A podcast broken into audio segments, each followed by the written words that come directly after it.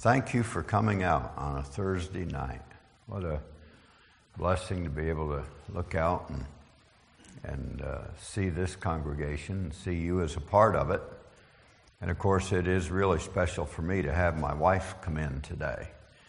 And so, if you get a chance to talk with her, you'll really like her. Uh, but if you get a chance to talk to her and tell her uh, how I've been really behaving and everything, that would be a plus for me. okay. But uh, it sure is good to have Rachel here. I tell people it's been, we, we now have been madly in love for 52 years uh, plus. And uh, one, once in a while, madly over, over, overwhelms. But anyway, but, but we we get through it and the Lord helps us, and here, here we are. Oh my, when I look down, it's always good to be able to focus a little bit on her once in a while when I'm trying to preach to a crowd, but every once in a while when I see her down there, I know I need to go over here. but uh, God has been so good to us. Praise the Lord. I saw his brother and sister Stratton were singing that song this evening. I would that God could somehow divinely step in our midst and, regardless of our sundry differences and positions of where we might be at this point in our life, in regards to God, I mean, my wish would be, Lord, uh, somehow get us to where unbelief and faith, whatever the struggle might be, whichever one's trumping right now, whichever one's triumphing right now, get us to a place where we dare reach out to God. Uh, if you know Him, sometimes the way can have its discouragements and disappointments. And it's like they express in the song, you've just got to You've just got to say, Lord, help, help my unbelief. Just, just help me because you know it's not purposeful. I don't intend that it be the way I live. I intend to, to, to believe God. And faith, faith is victorious, it's powerful when feeling has, has vanished. It really is. Faith is so important, isn't it? We must believe that He is and that He's a rewarder of them that diligently seek Him. And you can't always point your finger and say, Yep, there, there He is. Sometimes you can sense and feel, and you just know God's all over the place. But other times, He's nowhere to be seen except by faith. But thank God. And, I, and I, I like to encourage the believer learn to trust Him when it's a little bit difficult. Learn to trust Him. And I would tell an unsaved person, a person that doesn't know the Lord tonight, if there's somebody like that here, revival's for you too. And, and, and I would just remind you that God would like to lift you out of where you are and get you on believing grounds and get you on the inside looking out instead of the outside looking in. And, um, God's able to do that too. One day did it for me. What a change it made in my life. No credit to myself at all, but I'm just saying I'm sometimes amazed. I step back, Leonard Robbins, say, it's amazing when I look back to where God found me and what he's done for me. Oh, it's not credit to me. It's just all glory to God that he can take nothing and do something with it do something with it. I mean, we might not be the brightest bulb in the in the in the place, but God God can do stuff with us, and He can make you a blessing. And if you have that influence on one single person, isn't it wonderful that God got you where you ought to be so that you could influence that person and be a part of the of God? They may they may be a bright shining star that evangelizes the world. Who knows? And you had you invested in that because you gave them a bologna sandwich or a chocolate chip cookie or a smile. A smile. Some of you, if you'd give them a smile, they'd be so shocked. you know, but uh, God is so good to us. God is so good to us. Well, it's good to see you. Always so good for me to see Barry Arnold come in. I'll tell you, I like Barry Arnold, but he told me last night, he said, I heard that message. thing about Barry Arnold, if he's heard you preach it, he never forgets it. He might want to, but he never does. And he'll say, Oh, I heard that one before. And the worst thing is, I knew if he comes tonight, he's heard this one before, too. so I'd like to give Barry Arnold, I don't have any authority to do it, but if he needs to go to sleep, I give him permission to do it right now. Actually, the message that I felt on my heart for tonight uh, is one that I, I don't even like to preach. Hard one for me, because uh, it's from Scripture that I wish wasn't even in the Bible. Uh, I wish it didn't have to be in the Bible. But God doesn't avoid bad things. Uh, he, he brings in sometimes incidences that uh, show failure. But uh, it's the 51st Psalm. The 51st Psalm. It's a tremendous psalm, really, but I wish we didn't have to read it because it's the prayer of a backslider. It's a prayer of a man that knew God in a real way. And this prayer is all about a horrific, horrific, conscious, willful stepping out in sin by that guy. David. David. What a, well, not a coincidence, Brother Jeff, that you would start out tonight with Scripture the 63rd Psalm of David, when David said, O God, thou art my God. Early will I seek thee. My soul thirsteth for thee. My flesh longeth for thee in a dry and a thirsty land where no water is. That was the words of David that Brother uh, Jeff read to us tonight.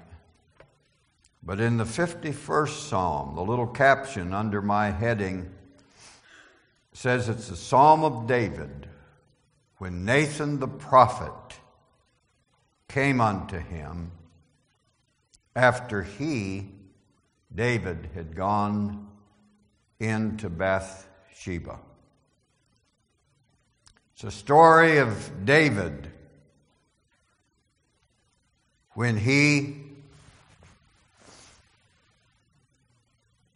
went in with another man's wife.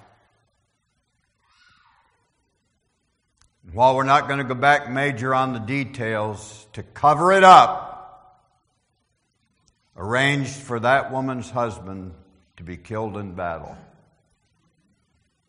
Awful, awful premeditated, willful sin, which just very quickly, and then we'll go on, but I want to remind us whoever we are, whoever we are, this side of eternity, there's always the possibility we could fail. You know, the first time Scripture, uh, to my recall, tells us of David, I think is a picture of the youngest of Jesse's boys tending the sheep, accepting the responsibility to take care of, of the flock. And I like it because to me, it gives us indication of David and David's relationship with God that in specifics aren't mentioned, but But you read it and you realize that there on the hillside, somehow David gained a confidence in God. I was reading the other day in Romans, I believe it's chapter 1, where in Romans it tells us, which shows me God can do this. He, he's talking about awful things in Romans chapter 1, but he said in that in verse 20, the invisible things of Him from the creation of the world are clearly seen, being understood by the things that are made, even as eternal power and Godhead, so that they, so that men are without excuse. Even men that don't go to church, even men that don't read the Bible, cannot at the judgment point an accusing finger at God and say, You were unfair to me. For the Bible tells us that even the unseen things of the world, because He's divine creator, they speak to us. They tell us, I, I've said I was raised in a good home. Dad and mom weren't Christians. We didn't go to church. I was the first of my family to get saved. And I got saved when I was just a short while to graduating from high school. I was a senior in high school. But I had good parents. But growing up on the farm, I've told people around the country, never was I tempted to be an atheist.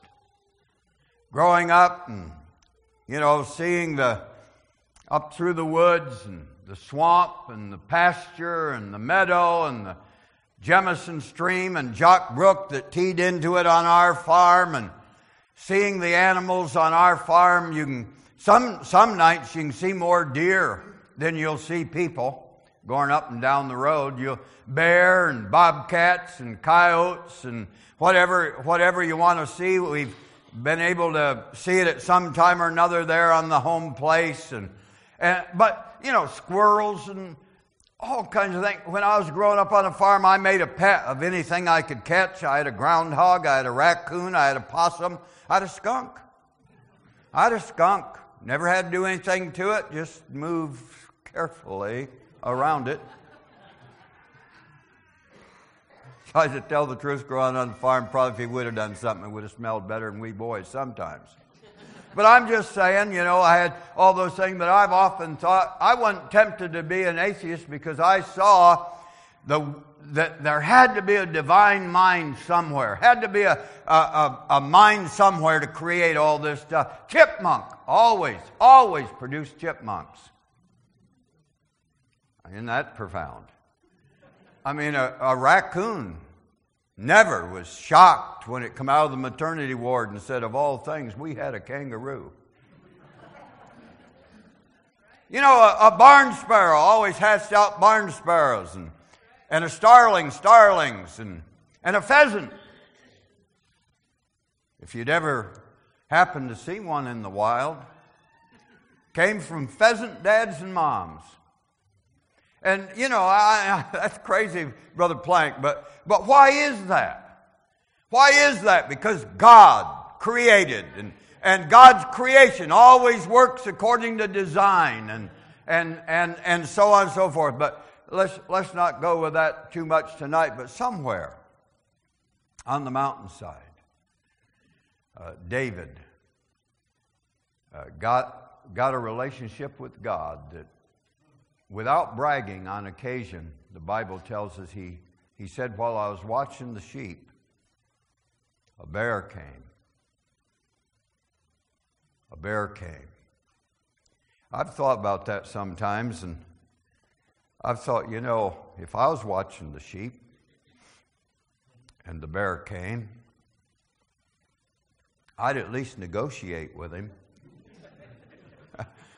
Which one do you want? you know? oh my. But but David and and I re, maybe you read it different than I do, but I never felt David was saying it braggadocio, but he said God gave me the bear. Another time a lion, and God gave me the lion. So he he had a he had a relationship with God that David learned to trust him. Whatever came. And, and you and I know there was a, another occasion when he went to, to, to bring some things to his older brothers that were a part of Saul's army. And, and the Bible says he got there when the Philistines were making their, their challenge and their champion Goliath come out and challenge. And David looked around and and his brothers were in hiding, and the other soldiers were in hiding, and even Saul was in hiding, intimidated. And again, maybe you read it different than I do, but it doesn't appear to me that David is puffed up and bragging and boasting that, you know, I, I took kung fu when I was 12 and I can handle this guy. But, but David looked at Goliath and he didn't look at how big Goliath was because he had seen how big his God was. Boy, it makes a difference if you've got an idea or a faith or a, a position with God that my God. Uh, we, we used to pick up the little bus kids back years ago when we pastored, and they sang that song that the children sing My God is so big so strong and so mighty. There's nothing my God cannot do. That's the same idea that David on the hillside tending the sheep had got with his God. He had a relationship that little as much when God is in it. And, and he dared believe God. And I, I read more about David and, and, and remember when when Saul was fighting his own demons and, and his own battles and had walked against light with God and, and God had made up his mind he would replace him with another king. But, but what I think of is David had talent and ability like the Stratton family and there would be times when David would be called into the king, and David would take his instrument and play his instrument to soothe a troubled king, and God would come. God would honor him. God's Spirit would come and move like you and I are used to it happening when people are minding the Lord. Because David was God's man, he could sing and he could play and even comfort a troubled king. And then, of course, when Samuel was told to go to the household of Jesse and anoint the future king, he looked at all of David's brethren and thought it has to be one of them. Strapping guys. I mean, quality guys, the kind of guys you want on your team, and maybe to be your leader. And God said, No, none of them. And it was about that that the scripture is given us that Man looketh on the outward appearance, uh, but God looketh on the heart. Uh, so it seems to indicate to me that God had a relationship with David, uh, that he saw in David something internal, something on the inside. And he said, That's the one. And the youngest of the boys was anointed to one day be king. And it happened it happened. It's a beautiful thing to read about, it's a beautiful thing to see, and it's a beautiful thing to contemplate when God is doing the promoting. When the progress is obvious and evidently God's will and God's moving. And David didn't have to put up announcements or posters or have a, have a viable campaign. God put him into a place where eventually he did indeed become king. It's a beautiful picture. It's, it's, the, it's the story that heroes are made of. But it's while he's king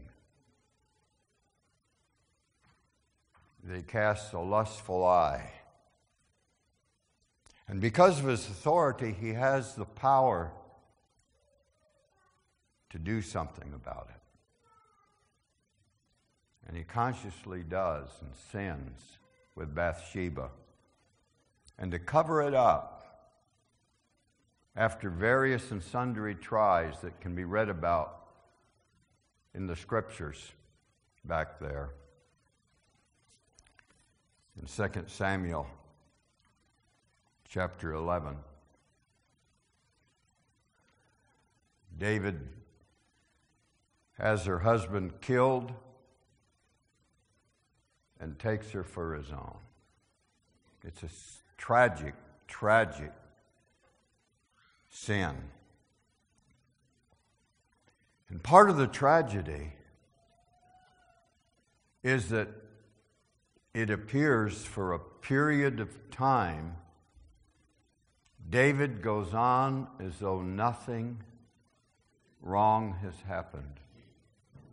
The scary thing about sin, people, if we're not careful, we can be in a place void of God and His approval and feel that we're absolutely okay.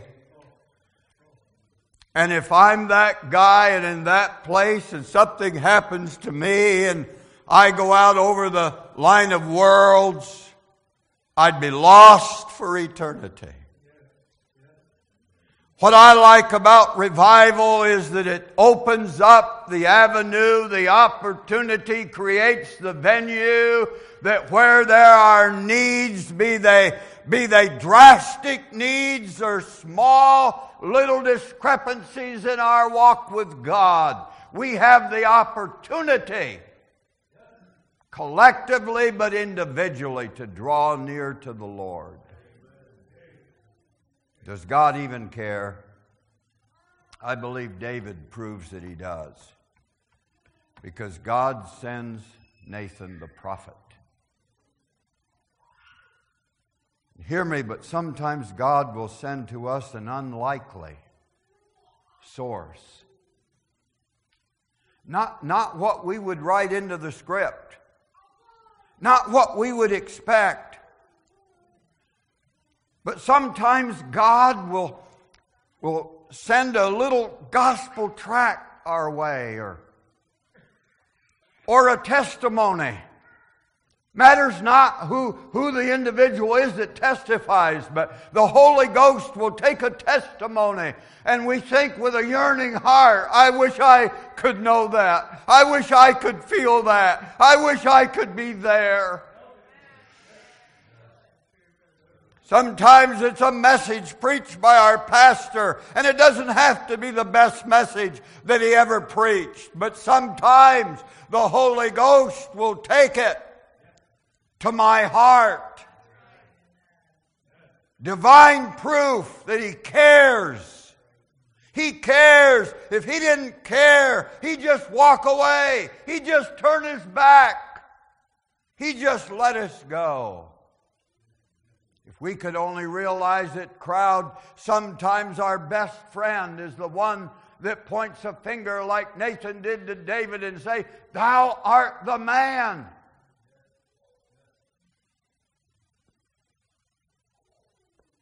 And it got to David. The God of the mountainside, God that had been with him in the battle,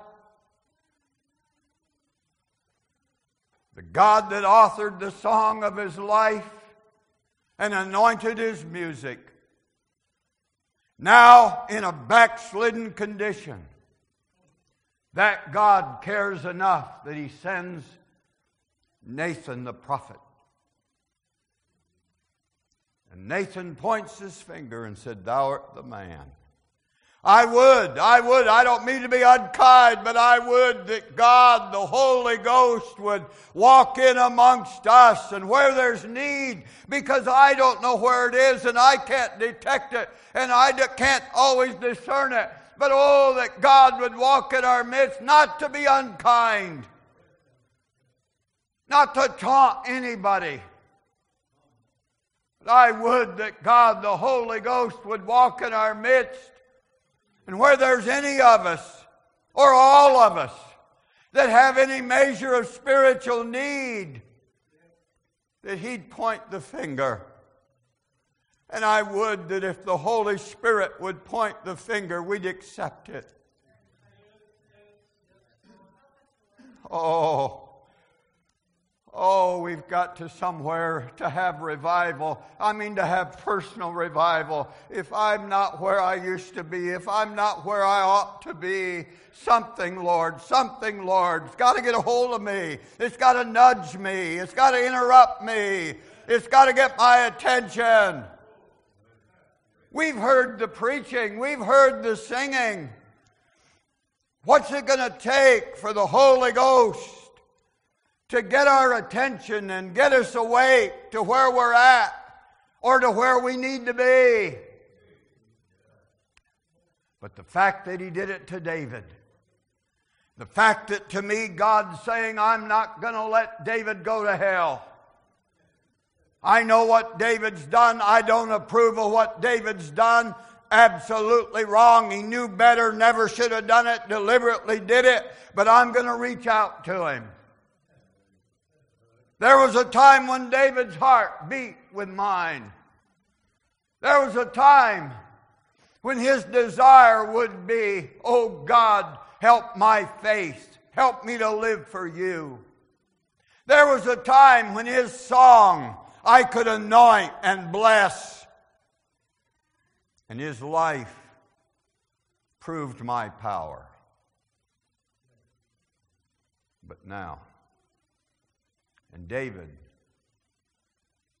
David, when Nathan pointed the finger, gave us this psalm. And I'll try to be quick with it because I've taken a little time heretofore to even get to it. But David in Psalm 51 said, Have mercy upon me, O God. For all that David had done, he hadn't forgotten how to get back to God. He knew nothing in my hand I bring. As it were, simply to thy cross I cling. Oh God, what I've done, there's nothing about me that deserves a second look. There's nothing about me that deserves another chance. There's nothing about me that warrants your care. But he cried out sincerely. God interprets our sincerity. They sang, Help my unbelief. God knows where belief starts. God knows where there's a little germ that could grow. God knows your sincerity in even saying that.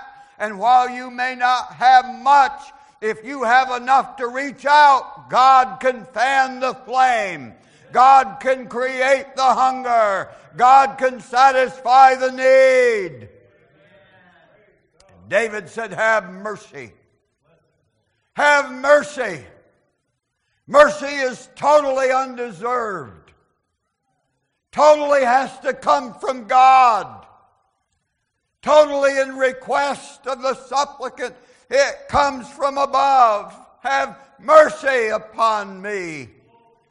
He said, O God, according to thy loving kindness. Oh, David's not talking about just a mamby-pamby, loving grandpa type deity. He's talking about the fact that I know, oh God, you love the sinner. I know that you despise the sin, but I know you love the sinner. And I'm the sinner, and I'm relying on your loving kindness for mercy.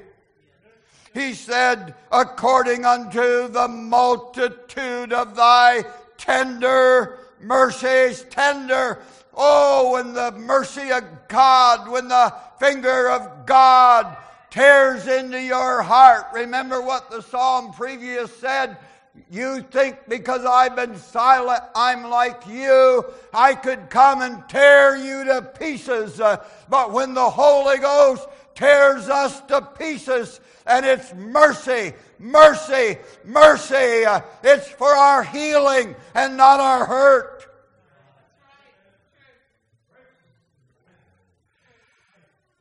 David somehow realized it and pled it and said, According to thy tender mercies, blot out my transgressions. And just very quickly tonight, he cries out for three things that if anybody has a spiritual need, I think we need. He cried out for truth. He said in verse 6, Thou desirest truth. David said, Bring it out. Bring it on. See me as I am. And he said in, in verse 4, the end of that verse, Be clear when thou judgest. Thou desirest truth. Make it clear, Lord. Make, make me to see where I'm at. Make me to see what you see. Make me to see all those things that you said in the prior uh, psalm in a different context uh, that you would put in order. Make me to see my sin. And I would tell us if ever we're going to have a measure of revival, if ever we're going to get any clo- anywheres with God, if we're going to walk with God and be a Christian, we got to be sincere. We got to be true blue. We got to own up. We got to fess out. We've got to see ourselves the way God sees us and admit it to God confess it to God, and He has made a divine way. It amazes me. But He said, if you'll confess your sin, He'll be faithful and just to forgive you of your sin. I can't think of any other hope a lost man has. I can't think of any other help that a lost man has. But I'll tell you what, a lost man can confess his sin. If he sees it, he can confess it. He can own up to it. And if he'll be sincere and mean it, then God will come to him in a powerful, almighty way and forgive. And David knew, I can't hide behind a facade. I can't hide behind a confession or, a, or, or, or just to, to, to tell people this is what I am. I've got to be true blue. I need to know the truth. And not only that, but he said, Thou desirest truth in the inward parts. David knew that God deals with us from the inside out, more so even than the outside in. God deals with us from the inside out. Both will be affected when a man's affected of God. He'll not shine up your face without cleaning up your heart. He'll not take care of what your hands have done and where your feet have gone without making divine correction from the tap root and the source of what instigated all that stuff. And David knew it. When Nathan pointed his finger, it cut to the bone, it cut to the quick. He said, Thou desirest truth in the inward parts. Second thing that he desired, he said, I need to know the truth. Tear down all the fake, take, take away all the hypocrisy, take away all the facade, and see me the way I am, and let me see me the way I am and we'll deal with it. He said the second thing is make me clean. Make me clean. David knew what every sinner really does know sin makes you dirty. Sin gets you dirty. Yes, sir, sir, you, you get involved in sin, it never cleans up your act, never makes you more righteous, never makes you more proper, never makes you good. Sin dirties. And he, he said, I, I, I need to be clean. In verse 2, wash me thoroughly from mine iniquity and cleanse me from my sin. Verse 7, he said, Purge me with hyssop, and I shall be clean. Wash me, and I shall be whiter than snow. David had known what it was to walk with God on a dark hillside looking at sheep, as well as on a battlefield looking at giants. David knew what it was to have a clean record. There is strength, there is strength in cleanliness and purity. And in the day we're living of debauchery and decadence, I'll tell you, a, a man or a woman, a family, a, a, a holiness family, a, a church like this that has people that are living clean in their appearance, in their attitude, in their actions. I'll tell you, that's, that's powerful to a sin cursed world. Powerful when your neighbors look at you and know that you're never going to be wallowing in the gutter, uh, the influence of liquor or drugs. It's powerful when they realize that you live an honest life and they can trust their family, their kids, and their wife in your presence. And, and, and folks, we, we can't live that way aside from the great help of God. Our appetites would take us in a wrong direction. Our will would crumble and be too weak to resist if it weren't for the all encompassing power of God, the accompaniment of the Holy Ghost, uh, the power of His Word that gives us light, uh, and the power of the blood, wonder working power of the blood, makes us strong beyond ourselves to live a holy life. But he said, Tell me the truth and make me clean. In fact, David realized, oh God, I need more than just a hand washing. I need more than just a face to be clean. I need more than just to have my clothes wrung through the washer with me in them. I need more than that. He said in verse 10, he said, create in me a clean heart, O God Create in me a clean heart, O God. It's more than purging. It's more than cleansing. It's more than washing. It's going to take a divine creation, a miracle, if you please, in my heart. Give me a new heart.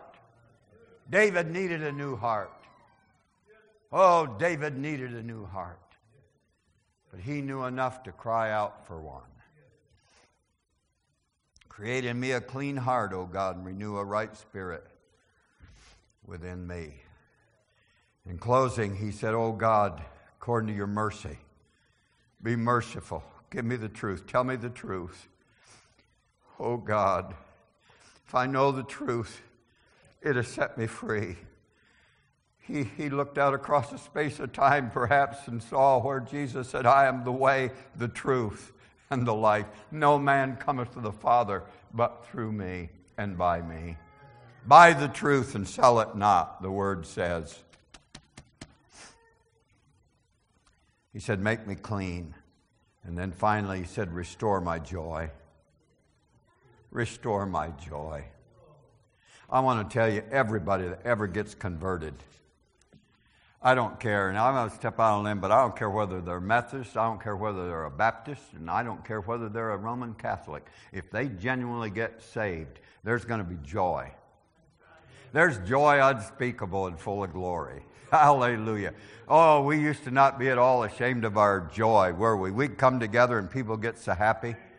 I can still remember after I got saved, my pastor took me to an old fashioned camp meeting, and a lady up in the congregation just ahead of me, the God, God came and, and, and her hand went up. And it was like a lightning rod. I mean, she got blessed and she began to shout. Scared me. Scared me. I hadn't been saved long. Literally, it scared me. I thought, oh, this is church. What's she doing?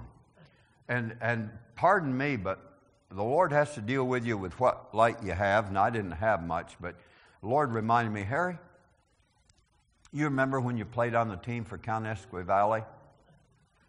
Basketball? You remember when you guys were in a game, you guys come down, you put it up and put it in? I mean, I'm not talking about me personally, I'm talking about somebody on the team. But remember that? Remember how the town folks, the town fathers, and, and all the people there, young people, old people, they were sitting in the bleachers like you're sitting in the pews? I, I, could, I could see it. And the Lord revived me. Remember how when, when, when you guys score, Brother, Brother Waller, they people would scream. They'd scream, Yay! You know, the cheerleaders did their thing. Go, team, go. I wish we had some cheerleaders. I wish Brother Alan Waller would appoint six cheerleaders, and your job is to get up every once in a while when the spirit's a little dead and you run. And say, Go, go, go. I, I wonder what happened later. You'd be, on, you'd be one of them. I mean, if you can still run. Larry Shuey would be too, but oh boy. Well, maybe that's not a good idea. But anyway, the Lord said, Remember when you do that? And those guys would, would holler and shout, and they would throw themselves, literally, if you can picture it, they'd throw themselves right into the laps of the people behind them in the bleachers. They were so ecstatic. They were so excited. And the people behind them would reach up and tussle their hair. Double dare you to do it right now. Whoever's sitting in front of you, do it right now. I mean, what would they do? They were excited. They were excited because we were winning. Uh, well, they didn't get excited often with us, but they were excited because we were winning a game. The Lord used that to show me. Said that little old lady is on the winning side. She knows what I've done for her, and she's happy. And you know what? I've loved it ever since. Don't see it much anymore. I'm not, I'm not trying to stir things up, but I'm saying I can remember times when the saints got blessed, and every once in a while they'd stand up unashamedly and they'd shout. And every once in a while somebody began to run. I can't say much. I'm not a runner. I'm pretty dead. I'm not as dead as some of you, but I'm pretty dead. But oh, the glory of God come in our midst and we'd have a time. We'd have a time. David said, Restore unto me the joy. Joy, Lord, that I used to feel out under the stars when I would realize that you're here with me. The joy that I knew in yesteryear. And now, oh God, it's been a while and I haven't had it, and I want it back. Oh, God. Oh, God, whatever it would take, however it would be that you could come again and make us hungry for truth. Make us desirous to be altogether clean and holy from the inside out. Created us a clean heart. Oh God, you desire truth in the inward parts. And Lord, please make us a happy people again. I'm not saying you're not, please. But oh God, with all that's happened in the last few years, our joy, it seems to me, has been stifled and squashed down. And, and if we're not careful, we'll become a melancholy people. And oh, that's not what we ought to be. The joy of the Lord's our strength. Oh, he inhabiteth the praises of his people. He delights to come when thankful people come to him. He honors that. He rewards that. He visits that. Oh God, make us a thankful people again. I'm asking Brother Stratton to come and whoever would play the piano. And I'm just asking us to stand together if we could tonight and, and just, just for a few moments. I'm not putting any pressure on. We haven't even done this in the revival yet, but I just feel like we ought to take enough time uh, to, to have just this little bit that we wait on God. What about it tonight? Revival is is yours. It's, it's yours, church. It's yours. And you, as an individual, make up this church. Even if you're a visitor, you're a part of this group. But tonight, what about the truth? What about it? What's the truth tell you? And what about your habits and your tendencies and your leanings? Are they, are they pure? Are, are they clean? And what about us, folks? What about our joy? Is it real, genuine? If there's a need in your heart tonight, you're amongst friends. But most of all, there's not a friend like the lowly Jesus. And while Brother Jeff sings maybe a verse of a song that he's picked tonight, with heads bowed and eyes closed, this is your opportunity to come to the altar and pray. Holy Spirit, This is your opportunity to come tonight. thee. seek God. Is there anybody like that that's just hungry enough tonight that with just us here, you'd step out and lead the way, maybe for somebody else to come? Anybody want to come quickly? Let's step out mind God. Hear the truth. Be clean. Let God give you joy. Anybody? Come Amen. as a wisdom to children. Anybody tonight? Come as new sight to Anybody need to do it? Step out tonight. Be the first to come. come. Let God know that you mean it. You're sincere. You want to be everything that you need to be. This evening. soul, body, and mind. Maybe one more verse, one more verse for somebody. I need thee. This chorus for you. This chorus for you if you need to come tonight. Sweet Spirit, I pray. Amen. Bless your heart, sister. Bless your heart. Anybody else want to join her? And thy power. Whatever reason, whatever your need might be, why don't you come as she's come? You're welcome to join her up here around the front. Somebody else need to come. God's God's been dealing with us. God's been meeting with us. God's been trying to help us. He is helping us. God bless your heart. Here's another one come. Maybe this is the night that we need to just open up step out. Come, Come for whatever you need tonight. Somebody else. Both sides of the altar here. Why don't you come and fill in your spot? with joy evermore. Anybody else? Young people or Oh, boys and girls or dads and moms, Holy Spirit, grandpa, grandma, I why don't you come? thee. Will you?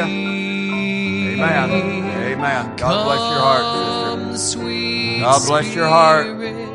Here's some more I over here. Come as couples. Come as couples. Come, Come as families. in thy strength Oh, if we can have God come and meet with us, people, we'll be eternally grateful. We'll be eternally grateful. in thine own Praise God. Praise God. Amen. They're coming. Why don't you come? Come Why don't you come? like a spring in? Why don't you come tonight? Please, please, mind God. Come to the wither. Mind God. Amen. He wants to give some of us victory. Oh, He wants to give us victory. He wants to restore the joy. Amen. He wants to help us tonight. Are you coming? Come on. Come on while he's here. Holy Holy Spirit. Amen. I need Amen. thee. Why don't you come? Come, sweet Spirit, I pray. Quickly. We're going to soon gather in and pray with these, but oh, if you need to, we want you to be a part. Oh, what a joy when we seek God. When we seek God. Amen. Quickly, anybody else coming while she plays? While she plays. No more singing, but while she plays, this is your invitation to come and get in before we gather in to help these that are here. We want to help them, but we want to pray with you too if you got a need tonight. Anybody else? Anybody else need to come? Quickly. Quickly. Amen. Amen. I'm going to have a word of prayer. As I have a word of prayer, actually be our closing, but while I'm praying, I want people to begin to gather in and pray. Find somebody specific and gather around them, help them to pray. And if you've got a need, bring it along. Bring it along. Make it known. And we'll pray for you. Pray for you. Father in heaven, thank you tonight. Moving in our midst. Thank you for these that have stepped out. Thank you, O oh God, for your word. Thank you that you cared about David. Oh God gave him a nation and then gave him victory. Oh God, we know he got victory because he's listed in the 11th chapter of Hebrews in the New Testament. And oh, we thank thee for that. You love these people. You know what they are. You know who they are. You know the ones that are around the altar tonight. Give them victory, Lord. Give them victory tonight, we pray. Oh God, touch them and answer their prayer. Meet their need, oh God, as you're able to do. Reach out to those that are home tonight. Perhaps there's somebody that live streamed the service that has a need. You can pray there at your couch or at your bedside. God will meet you there. Go with each one of us, Lord. Keep your hand upon our visitors, upon the regulars. Continue to help us in the revival. Give us of thy anointing. For what you do in giving victory, we'll give you praise. For we ask it in Jesus' name. Amen and amen. Amen. Seekers, just cry out to God. Just tell it to Jesus. Jesus is a friend that's well known. Jesus will help you tonight. He'll give you victory this evening. Amen and amen.